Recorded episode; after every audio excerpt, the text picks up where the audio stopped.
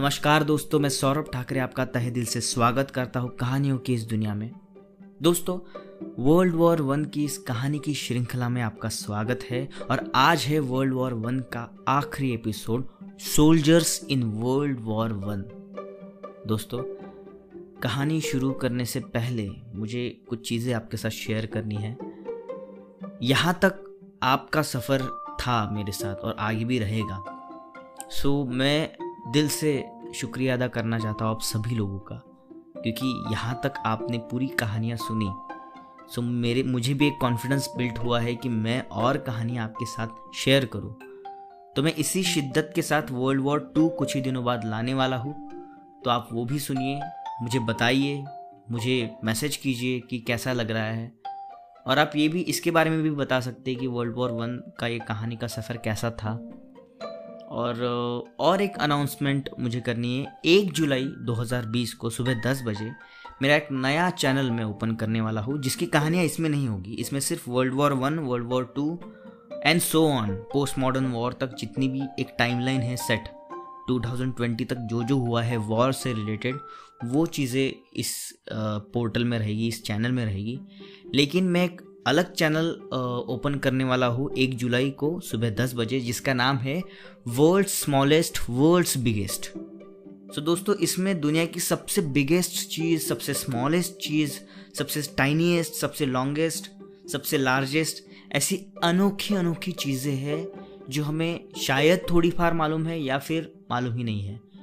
तो इसके बारे में मैं हर दिन एक एपिसोड लेके आऊँगा। सुबह की चाय की चुस्की के साथ एक जुलाई सुबह दस बजे से वर्ल्ड स्मॉलेस्ट वर्ल्ड बिगेस्ट आप जब सुनेंगे तो आपको मज़ा आएगा आई एम डैम श्योर तो दोस्तों, ये थी आज की बात। अब शुरू करते हैं back to pavilion world war one पे। आज का वर्ल्ड वॉर वन का आखिरी एपिसोड जिसका नाम है soldiers in world war one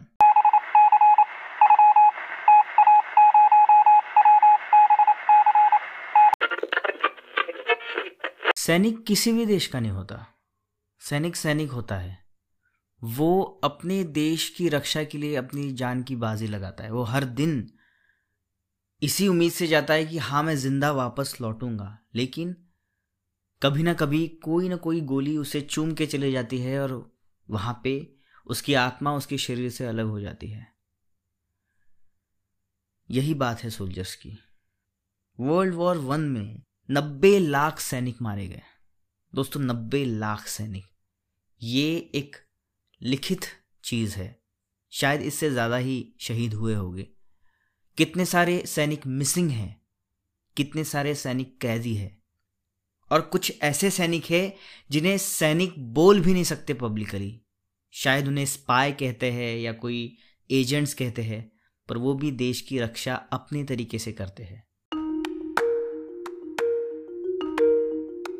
world war one के बाद कुछ सैनिक ज़िंदा भी थे, जिन्होंने अपने एक्सपीरियंसेस अलग अलग डॉक्यूमेंट्रीज में अलग अलग आर्टिकल्स में बताए।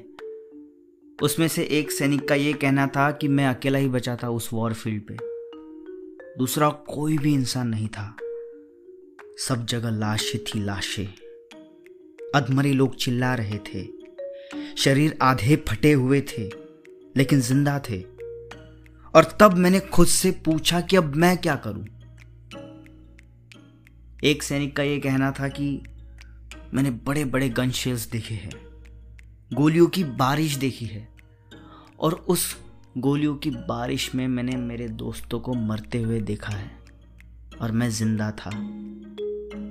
शायद वो गॉड ही होगा जिसने मुझे बचाया है।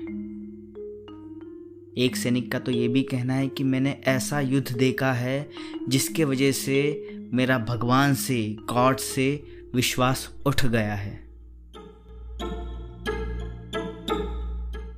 कुछ सैनिक बीमार होकर मर जाते जो लापता या कैदी बनते, उनकी हालत तो बहुत ही बुरी होती थी, जो शायद ही हमें पता हो। केमिकल वेपन्स की वजह से कुछ सैनिक फ़ील्ड में ही शहीद हो जाते।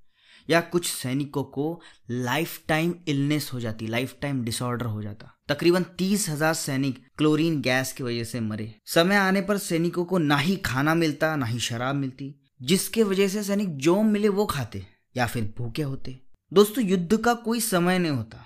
दिन हो या रात, आपको बिना सोए, बिना खाए पिए अपनी ज़िंदगी को दाव पे लगा कर लड़ना होता है। या ऐसा भी कहना ठीक होगा कि सरवाइव के लिए हमें लड़ना होता है। और उस सिचुएशन में ना ही नींद आती है, ना ही भूख लगती है, ना ही ये सिचुएशन में आप सो सकते हो, ना खा सकते हो। खुद की सर्वाइवल के होड में आप दिन रात जगे रहते हो और इसके वजह से दिमाग थक जाता है और हेलुसिनेशन होने लगता है। दोस्तों, सैनिकों को इतना युद्ध देखने के बाद नींद नहीं आती थी और उन्हें हेलुसिनेशन होता था कि शायद अभी मुझे कोई मारने आ रहा है।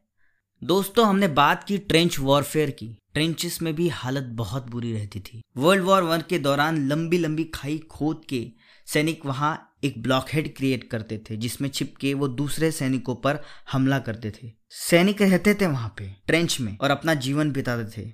लेकिन बहुत बार कुछ भी नहीं होता था।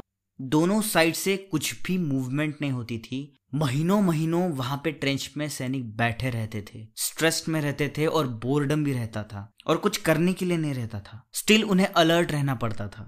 और इसके वजह से एब्जर्ड थॉट्स क्रिएट होने लगे।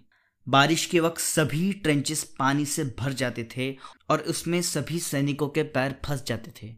बहुत वक्त पानी में पैर रहने के कारण स्किन डिज़ीज़ होते थे। स्किन खराब होती थी। ज़्यादा सीवियर इन्फेक्शन होते थे। अक्सर सोल्जर्स ट्रेंचेस में ही सोते थे और उसके वजह से रैट बाइट स्नेक बाइट जैसी सीवियर चीज़ें होती थी, जिसकी वजह से आदमी मर भी जाता था या फिर बहुत ज़्यादा जख्मी हो जाता था। कभी कभी ट्रेंचेस में अपने साथियों की लाशें देखकर मन ही मन में अपने अस्तित्व पर सैनिक प्रश्न करते थे। सोल्जर्स अपने राष्ट्र को या अपने राज्य को बहुत मानते हैं और उसकी रक्षा के लिए अपनी जान दाव पे लगाते हैं। कभी कभी खुद के अस्तित्व के बारे में भी सोचते हैं। और राष्ट्र और अस्तित्व के इस कश्मकश में बहुत से सोल्जर्स सुसाइड कर देते हैं। दोस्तों, ये तो थी युद्ध के वक्त की बात। लेकिन युद्ध के बाद क्या? सब लोग खुशी खुशी घर पे जाते थे या नहीं? तो सैनिकों की असली जंग युद्ध के बाद शुरू होती थी।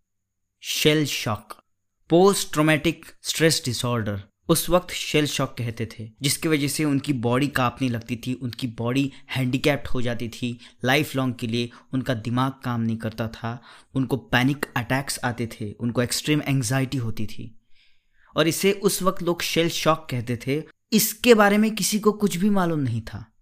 ये क्या है? बाद में, पचास साठ साल बाद में इसका इजाद हुआ। इसके बारे में लोगों को मालूम पड़ा कि ये शेल शॉक नहीं है, ये स्ट्रेस है। ये स्ट्रेस डिसऑर्डर है और इसे पोस्ट ट्रोमेटिक स्ट्रेस डिसऑर्डर कहा जाता है। आज भी मेंटल हेल्थ को लेके लोग अवेयर नहीं हैं, लेकिन उस वक्त साइकोलॉजिकल स्ट्रेस ट्रोमेटिक स्ट्रेस ऐसी चीज़ें सैनिकों को सताती थी और उन्हें नींद नहीं आती थी। उन्हें जनरल पब्लिक के साथ बिहेव कैसे करना, ये समझ नहीं आता था।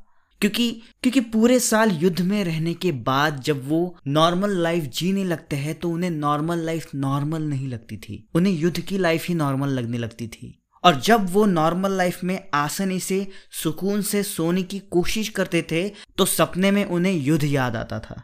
दोस्तों, ये बहुत ही कॉम्प्लेक्स चीज़ है। ये हम सोच भी नहीं सकते कि सैनिकों के साथ क्या बीतती होगी।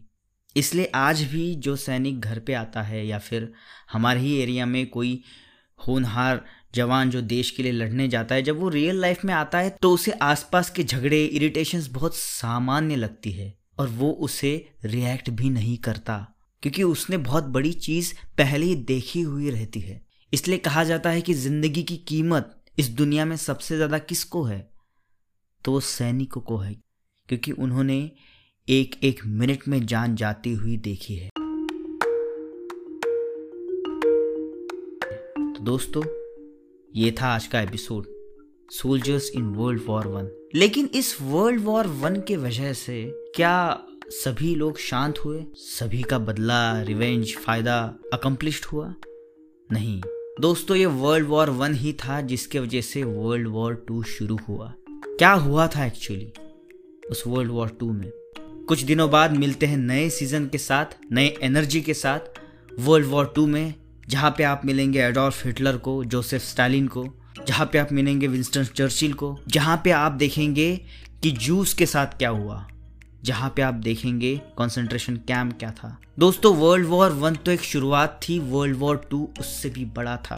क्या था न्यूक्लियर वेपन क्या था लिटिल बॉय क्या था हिरोशिमा और नागासाकी कौन थी ये नाजी पार्टी दोस्तों, मिलते हैं एक नए एनर्जी के साथ। दोस्तों मिलते हैं वर्ल्ड वॉर टू की कहानी की श्रृंखला में। धन्यवाद।